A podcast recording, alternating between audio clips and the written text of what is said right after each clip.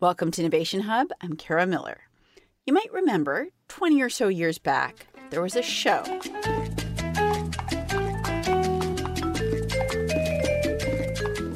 It was called Sex and the City. Well, think of the story that I'm about to tell you as kind of a prequel. Same big themes, pretty different location, very different characters.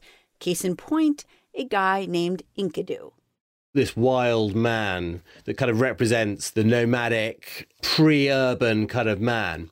He runs wild with the beasts, as it says in the in the epic, until he's seduced to the city by this beautiful woman. Ben Wilson is a historian and author, and you can see how this is both a little different and in some ways not too different from HBO's hit in the late 90s. Like a lot of people, the kind of the bright lights of the city attracted him.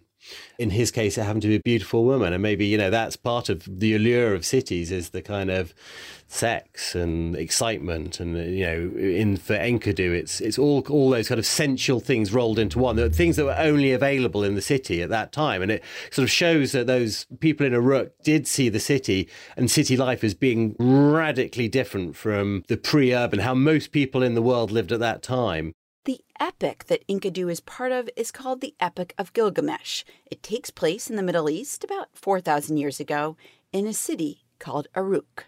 Which is where the written word comes from. It's where money comes from. It's where when people came together in that way and lived at that density and were able to come from different different places and different parts of what's now southern Iraq and come together, suddenly you get a sort of what, what looks like a huge acceleration in how we live our lives. That's something that Sex and the City star Carrie Bradshaw would totally get. Cities are beguiling, they're seductive. Actually, we're often worried about them being too seductive, which we're going to get to. But Ben Wilson argues, seductive or not, cities changed everything. He's the author of Metropolis, a history of the city, humankind's greatest invention. He says the ancient Sumerians who authored the Epic of Gilgamesh, they understood that. The epic culminates in Gilgamesh returning to Uruk and walking its walls and saying, This is how we achieve immortality. We build, we build these great city walls, we create the city, and we write things down. And that's how we, we achieve immortality. And he does that with the kind of, as you can imagine it, the cityscape of this kind of incredible city, which is, you know, in for, for the Mesopotamians, was literally where the gods lived. It was the gift of the gods. Cities made humans shockingly more productive and richer but those riches were sometimes tied to exploitation, too. The Sumerians kind of, you know, they invent literature and, and, and, money and things like that, but they also invent some of the things that are less appealing. The city has dark sides, and that, in the Sumerian case, it was slavery, kingship, tyranny, organized war. All these things come from that Mesopotamian culture. And I think the Epic of Gilgamesh captures those tensions really well between, you know, what it is to, to live in a city and what you give up to live in a city as well. Now, more than half of the people on the planet live in cities. And Wilson says within the next few years, 7% of people in the world who live in some of the most productive cities, 7%, are going to account for half of the world's gross domestic product. Apparently, brains thrive when they're in close proximity to other brains, which is a strange thing, and for some, very, very lucrative. But the power of this urban elite is also a huge problem. There are urban rural divisions, political chasms, which you can see in the US, in India, in the UK, in China, almost everywhere.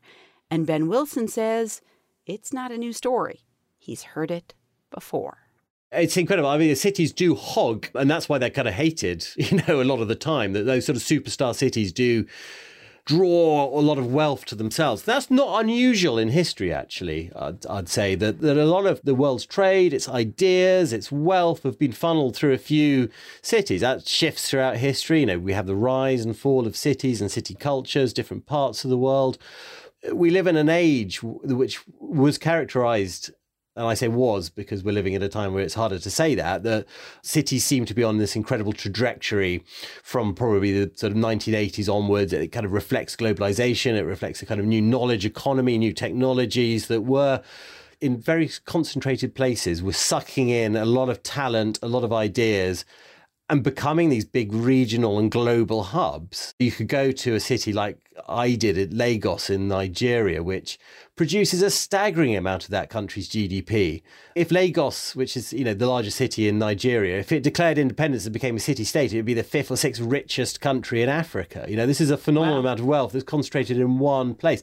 Within that city has massive, massive disparities of um, of wealth, obviously, and and the tip of this city, they're creating, reclaiming land from the sea and creating a place called Eko Atlantic, which is this, which is sort of touted to be the kind of Dubai of, of West Africa, a, a skyscraper city, which people in Lagos are very positive about. But if you look at it on a kind of global scale, this is a sort of representation of these kind of instant, mass-produced skyscraper cities, which are becoming very familiar, you know, in terms of what they have to offer, you know, for restaurants, golf courses, airport experiences, cafes, you know, just the way you live your life. That there's a very sort of typical global brand of urbanism that seems to sort of be centered around these kind of cities like Dubai or Singapore or New York or London or wherever it happens to be. There are these cities that, that take on facets of almost boringly familiar, and it leaves other cities not doing so well, like these kind of great pop stars or or sportsmen. You know, it is a kind of creates this hierarchy.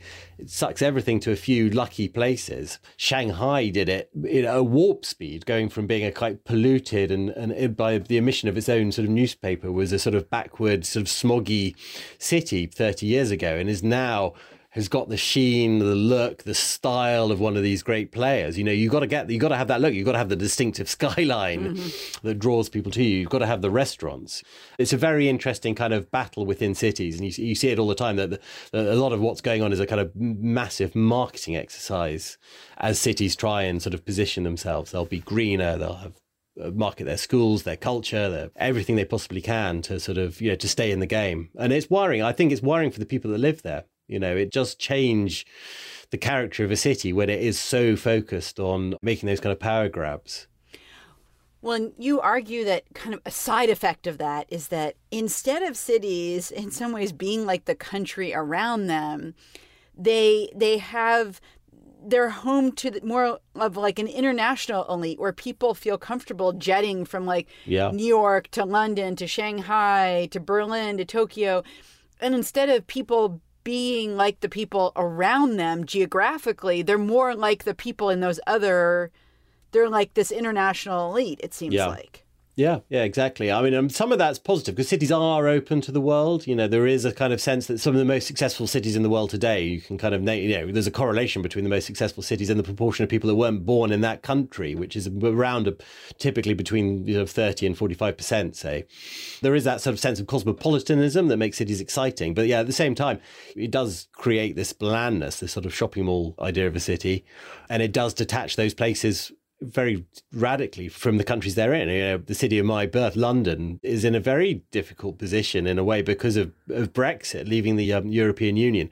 That London was had the sort of feel of a city state that was radically different from from other parts of the country that sort of had enough of London's superpower status. So it can come back and bite you, and that I mean mm-hmm. that does happen throughout history. That the cities that kind of get too big for their boots or pull away too fast from their kind of hinterlands do get punished for it. I mean that kind of happened to Lisbon in the you know that became a kind of center of the world, a cosmopolitan city. I mean, the, the, the rest of Portugal didn't like it very much, and there was a backlash from the kind of the religious conservatives, and then they, they ended up expelling the the Jews, who were the motor of a lot of the exploration that came from Portugal and from Lisbon, and and and, and big part of their trading empire.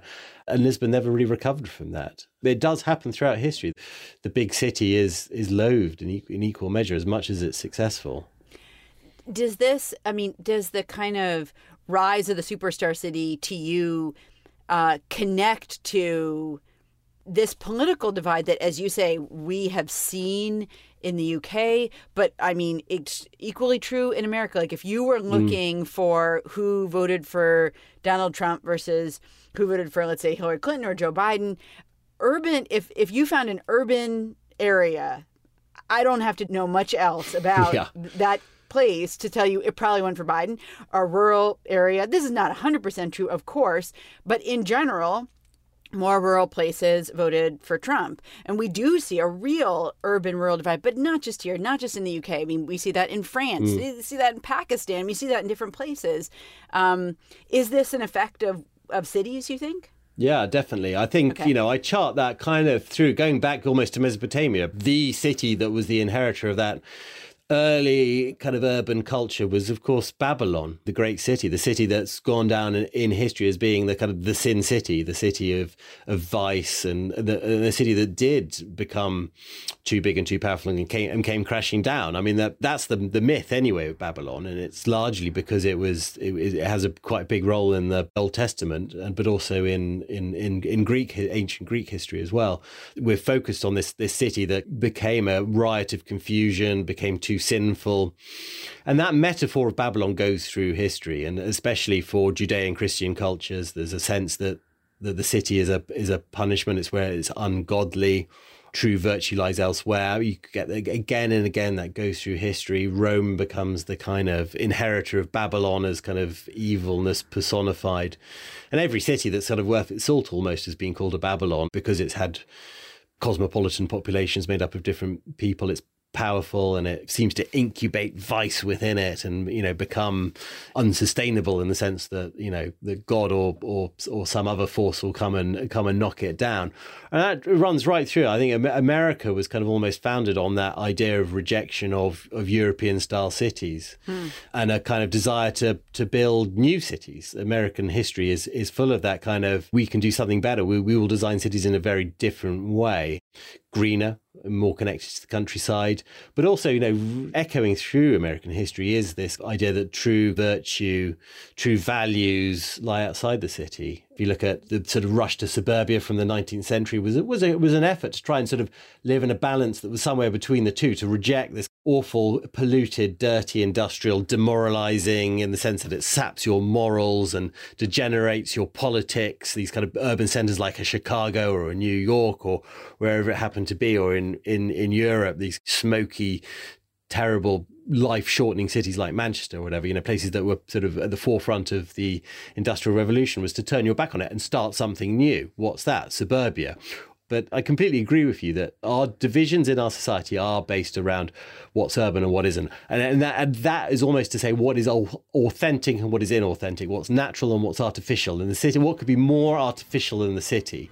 Um, so part of us kind of revolt, part of us is instinctively says this, is, this isn't how we should be living. Hmm. Uh, let's pause here for just a second. I'm speaking with Ben Wilson. He's the author of Metropolis, a history of the city, humankind's greatest invention. We're going to come back in just a second to talk about the gates of hell, soccer, and where people are going to be headed post COVID. From GBH and PRX, I'm Kara Miller, this is Innovation Hub.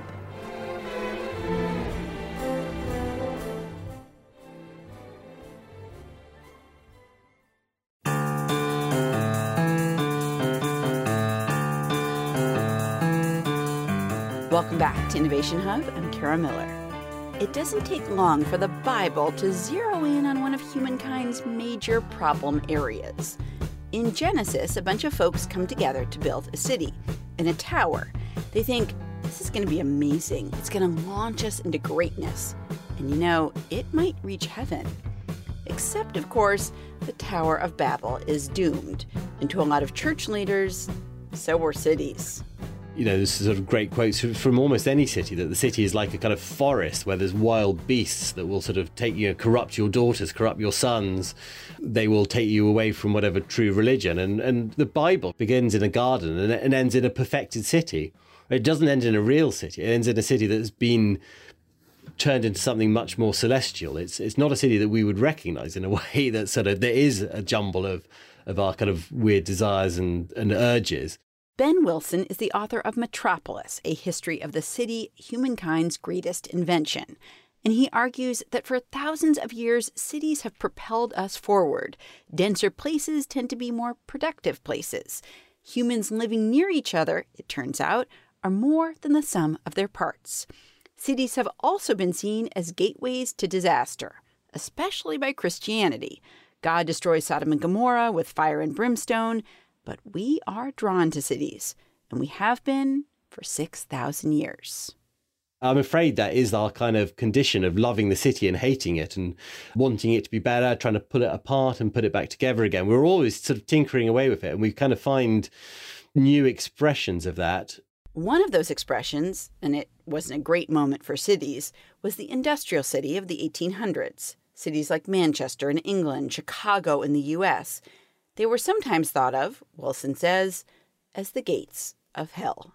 They were called shock cities um, because they were shocking. The kind of the, the mm. everything that seemed to be good about cities, the kind of grandeur and sort of almost sort of sacred center of cities was turned on its head as these places grew. I mean, Chicago grew from nothing from a few hundred people to the you know one of the biggest cities of the world with you know over a million people within a lifetime. It was an incredible sort of fast helter skelter form of ur- urbanization, fed on these new technologies of the railroad, factories, refrigeration, steel, using steel in buildings meant that cities grew at this greater rate than anyone was able to deal with them.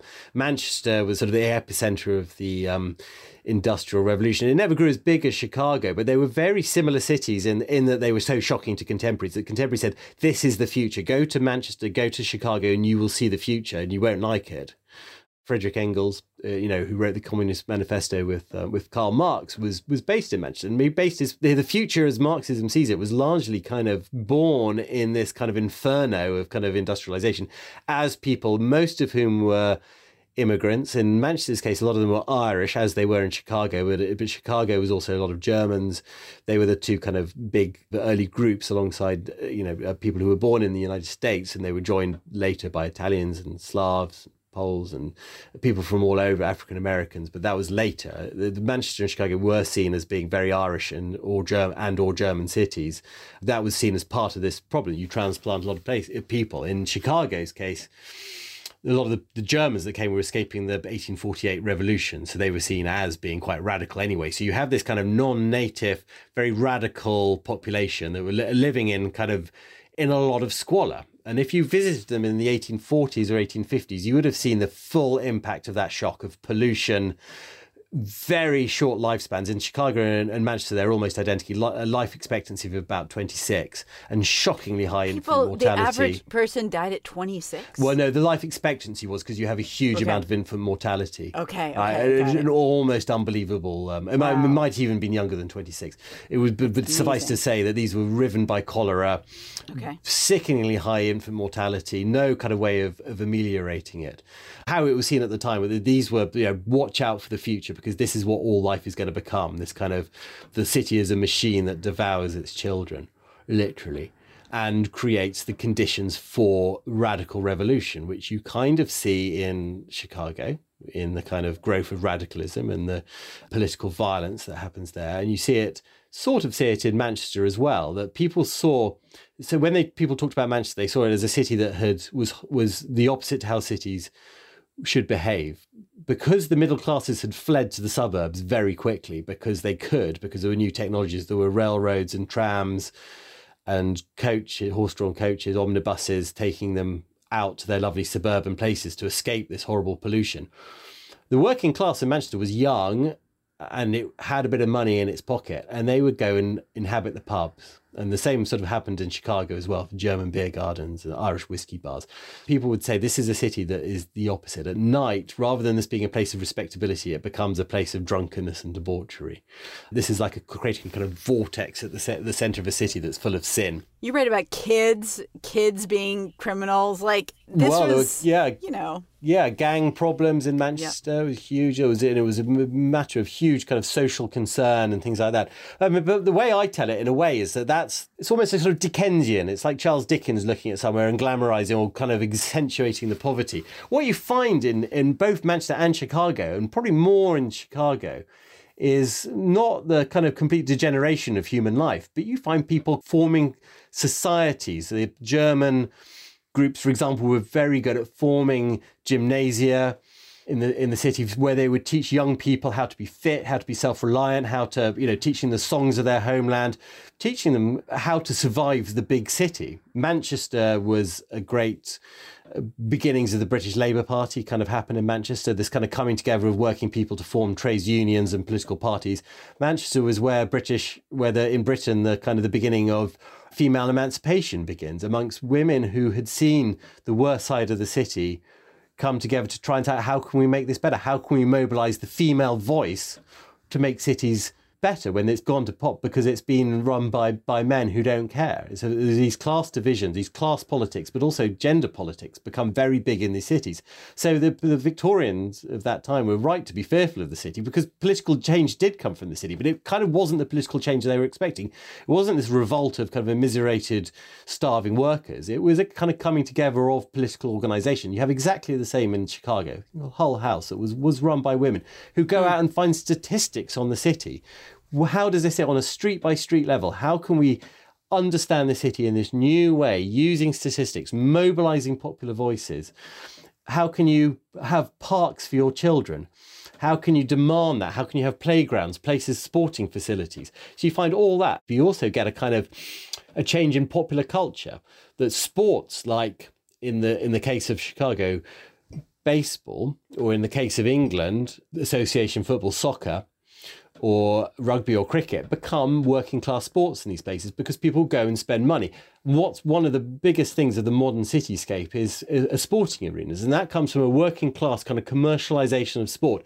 And they come from the ground up in a lot of cases. People, immigrant groups, working class areas forming their own associations, and they go on and become the big giants of today. In, in, Manchester's case, the two biggest football clubs maybe in the world, Manchester United and Manchester City, were formed as working for working class young men to kind of keep them off the street. Now they're multi-billion dollar businesses. Huge kind of impact of the working class way of, of inhabiting a city become big parts of that economy. Similarly, in popular culture, the kind of the sort of music hall tradition, the big, almost carnivalesque ways of entertaining poor people in the city become commercialized urban leisure. And in both those cases, in Manchester and Chicago, the gates of hell that they would call this, shocking kind of stockyards in, in Chicago with viscera and filth, the kind of polluted rivers. Acid rain was first kind of identified in Manchester. These were hellish, apocalyptic places, but they contained within them the seeds of their own regeneration. So let's uh, we we started by talking about. Um, a, a little bit about cities today and this kind of international elite that can hop around cities maybe more easily than they can even hop around their own country. Um, one of the things you say, which I think for a lot of people is is you know going to be uh, shocking and not something that they experience all the time, is that about 1 billion people, one in every four city dwellers, um, lives in a, sh- a, slum or a shanty town. Um, that's a lot of people. Why is that? Well, again, it's like I said about Manchester and Chicago. These cities are growing f- faster than anyone can can have a handle on.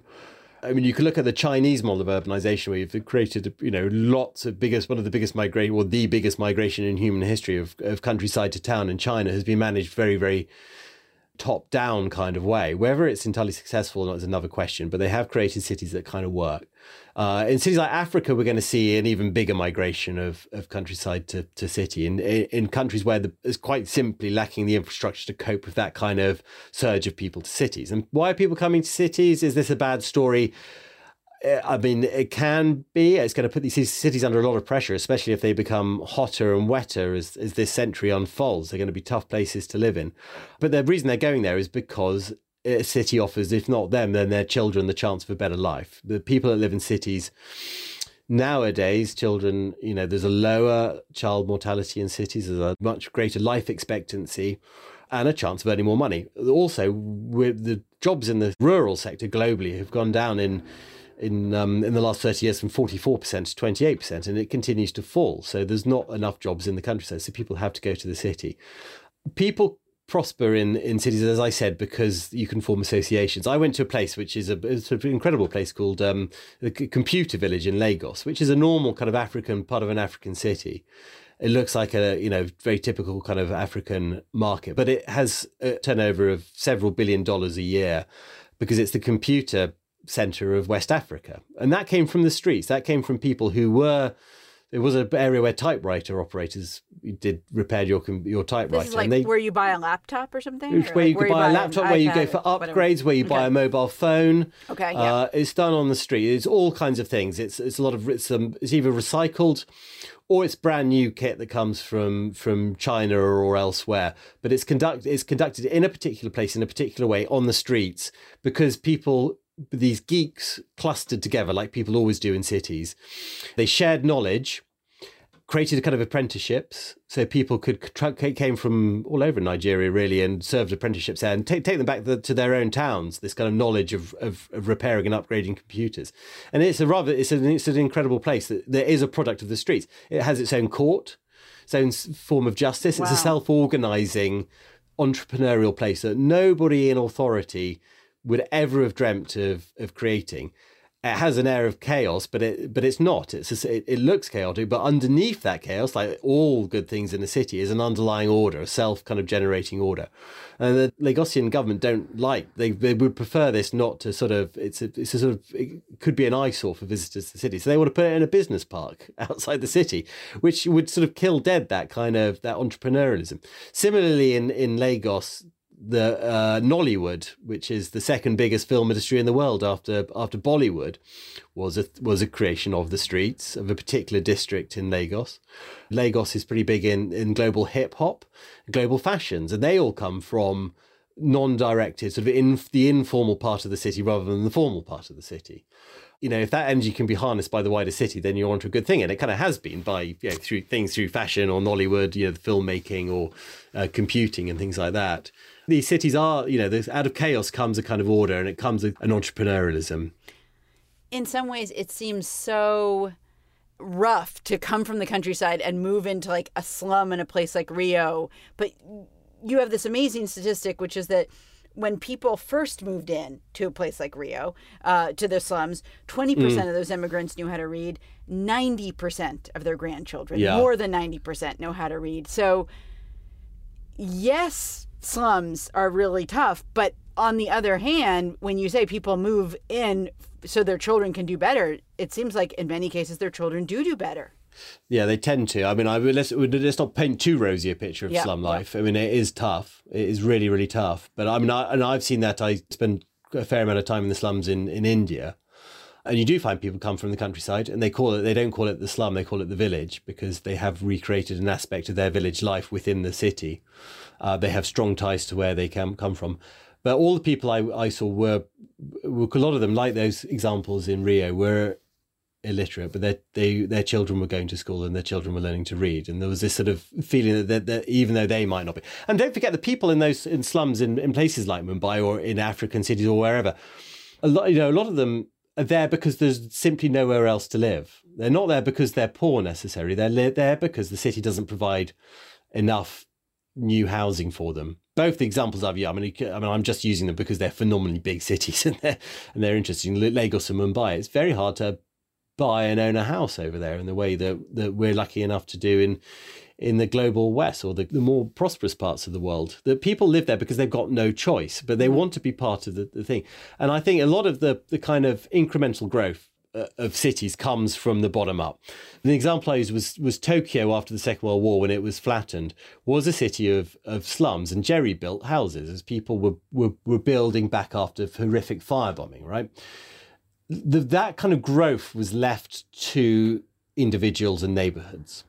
And a hypermodern city, the most probably the most successful city of, of the late 20th century, was built on a kind of you know an informal self-built city that it was incrementally improved over over the years by people who were in charge of their neighborhoods and, and, and had a stake in their neighborhoods.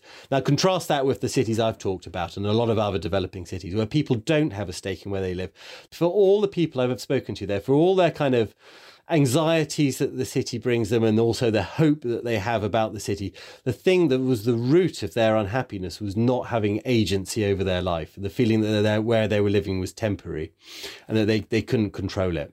Contrast that with with a city like Tokyo, where people had some agency over where they lived and were able to to to build it. And you find, you know, Tokyo is a higgledy piggledy city in the sense that you know there's lots of twisty turny small streets and things like that. But it but it's become modern because it's been built on top of how people like to live. There's been no kind of Olympian master planner coming from on high and saying this is how we should do it. So that's a way of giving people you know a dignity in what would otherwise be a squalid and miserable existence. So the, I mean, cities do have the capacity to do that. So let's talk finally about the impact of COVID. Um, We've seen a lot of data showing that people left cities during COVID. Um, There's some recent research that people were leaving for a different reason. Some was fear of the virus. Some was like, wow, I don't want to be in my tiny little apartment. Like they were chafing at regulations. It was Yeah. too much. It was too hard for them. Um, do you think uh, COVID has changed or will change cities? Yeah, undoubtedly, in ways we won't we won't know, and I think maybe they'll change them for the better. I think maybe as we come out of lockdowns, uh, as we rediscover cities, these cities could be a really exciting place to live in this sort of in, the, in a post-COVID world. If we when we when and if we come to that point, as people get back to normal, we might really appreciate being together and and and and having cities as those sociable places, and they could be really exciting, especially for young people being able to go back to city. And they might even become a bit more affordable as, as, as rich people do seek, go to other cities. And I mean, that's what happened to places like New York as a period of post industrialization. It created a whole lot of new space for people to come in and change that city and make it more focused on art and fashion and music and things like that. That's the spaces that didn't exist for them before. Change in the economy changes changes the, the use of that space people will the well, as soon as people discover there is a there's you know in some industries there's a there's a premium and there's a, a profit to be made from interacting together face to face people will go back to cities. Maybe they'll go back to different cities. Maybe there won't be the cities that we expect. And that that is a sort of feature of history that cities shift location. The epicenter of kind of urban urban energy does shift over time. It might not we go back to the, the, the same old cities. They might be smaller cities or cities that offer a better for, better better way of life what I kind of hope that, you know, if there's less office space in cities, then maybe people will come back and live there. Maybe they'll be more affordable. There'll be less like dead zones of, of, of office spaces, this kind of uh, hollow donut center of a city that, that, that, that were just used for tourists and, and, and office workers who commute in. Maybe that will change.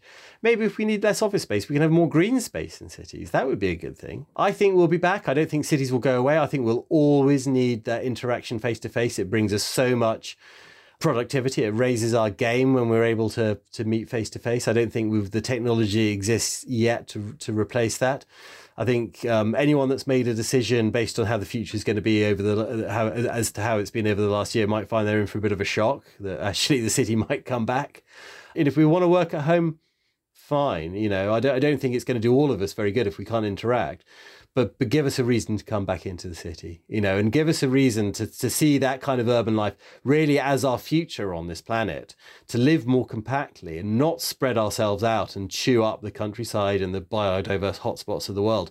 We kind of need cities. We've always needed them. We've got another reason why we need them again. And um, if anything's taught us over the, the last year and a bit is is our need for sociability. We, you know, in cities, if they're anything, they're, they're sociable spaces, and uh, you know, I kind of want that back. Ben Wilson is a historian, a writer, and the author of Metropolis, a history of the city, humankind's greatest invention. Ben, thank you so much for your time. It's been a great pleasure. Thank you. We've got more on our website about cities, including an interview I did with Fareed Zakaria, in which he looks into his crystal ball on where cities are going post pandemic. That's at innovationhub.org. And one stat to leave you with here Ben Wilson says that globally, about 200,000 people move into cities every single day.